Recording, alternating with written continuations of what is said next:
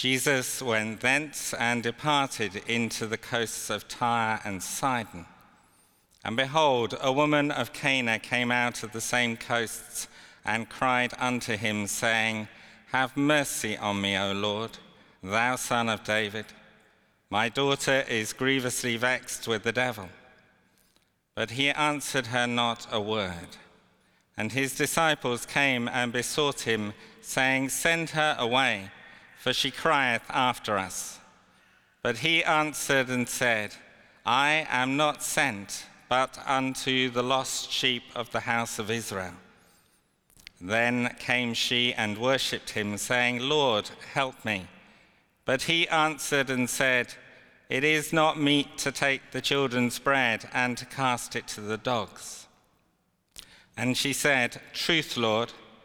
Yet the dogs eat of the crumbs which fall from their master's table.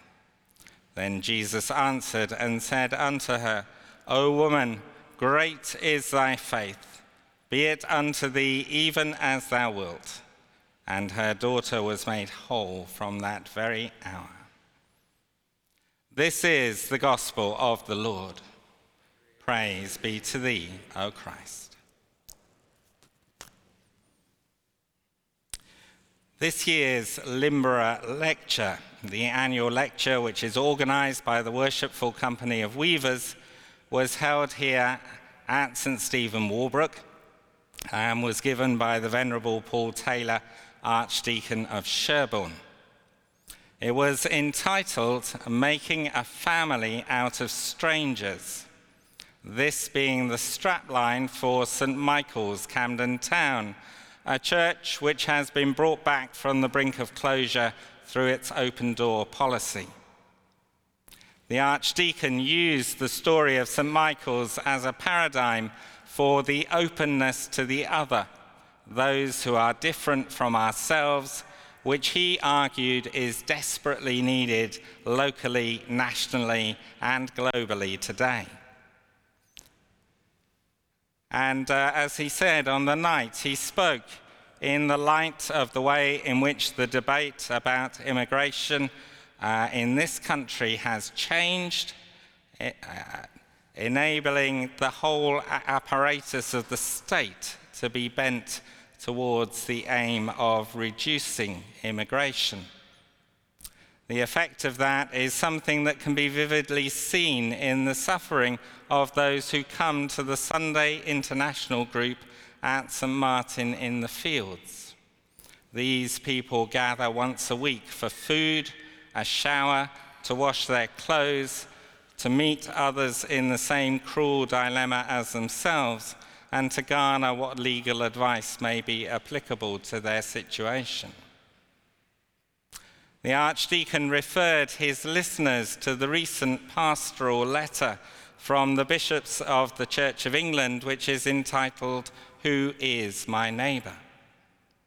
There, the bishops state that the starting point for the Church of England's engagement with society, the nation, and the world is that followers of Jesus Christ believe that every human being is created in the image of God. And as a result, we are not made for isolation, but we belong together. Now, we could quite easily have pictured Jesus as being on the negative side of this debate as we listen to our gospel reading today. He was deliberately rude to the Canaanite woman, a woman from another race and culture that he encountered in today's gospel reading. He began by making it quite clear that she was not one of the chosen people for whom he had come, and he then continued by insulting her and her people in calling them dogs. Why was he so uncharacteristically rude?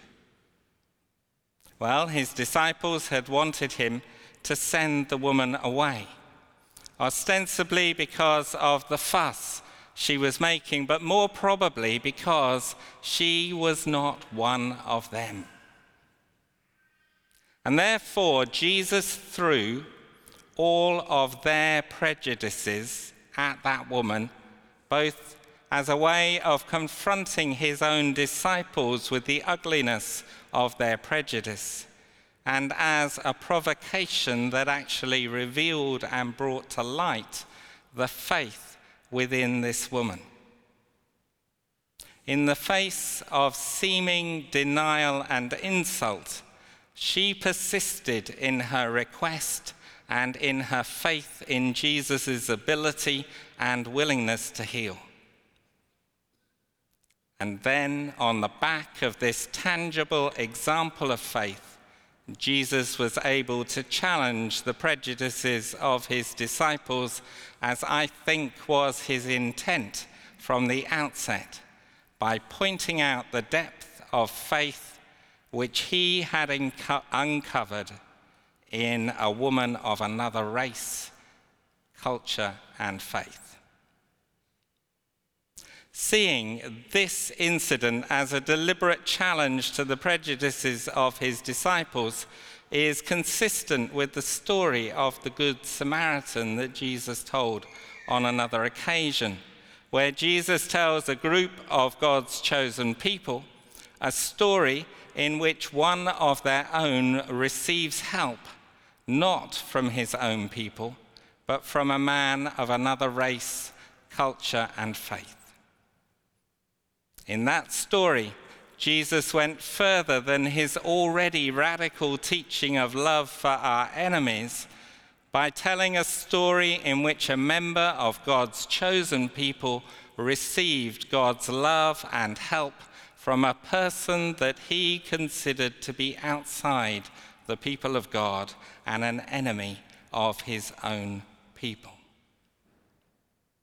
However, we choose to draw the boundaries of who is and who is not one of God's people, Jesus breaks through those boundaries with his love for all people, his sacrificial giving for all people, and his recognition of all that those uh, who are excluded actually have to offer to those who exclude. The strapline of St. Michael's Camden Town, making a family out of strangers, is a good summary of this aspect of Jesus' teaching and ministry. The ministry that goes on to those who are homeless, which is offered through the connection at St. Martin in the Fields, and the ministry that began here at St. Stephen Walbrook, which continues through the Samaritans to those who are suicidal, are just two very practical examples of including those who feel excluded and making a family out of strangers. It is a helpful practice which comes to us from Ignatian spirituality to try to place ourselves fully within a story from the Gospels by becoming onlooker participants and giving free rein to our imagination. As we conclude this, this afternoon, I want us to think if we were part of this particular story would we be with the disciples who wanted Jesus to send the Canaanite woman away because she was not one of them? Or would we be with Jesus, who challenged the prejudices of his disciples by pointing out the depth of faith which he had uncovered in this woman of another race, culture, and faith?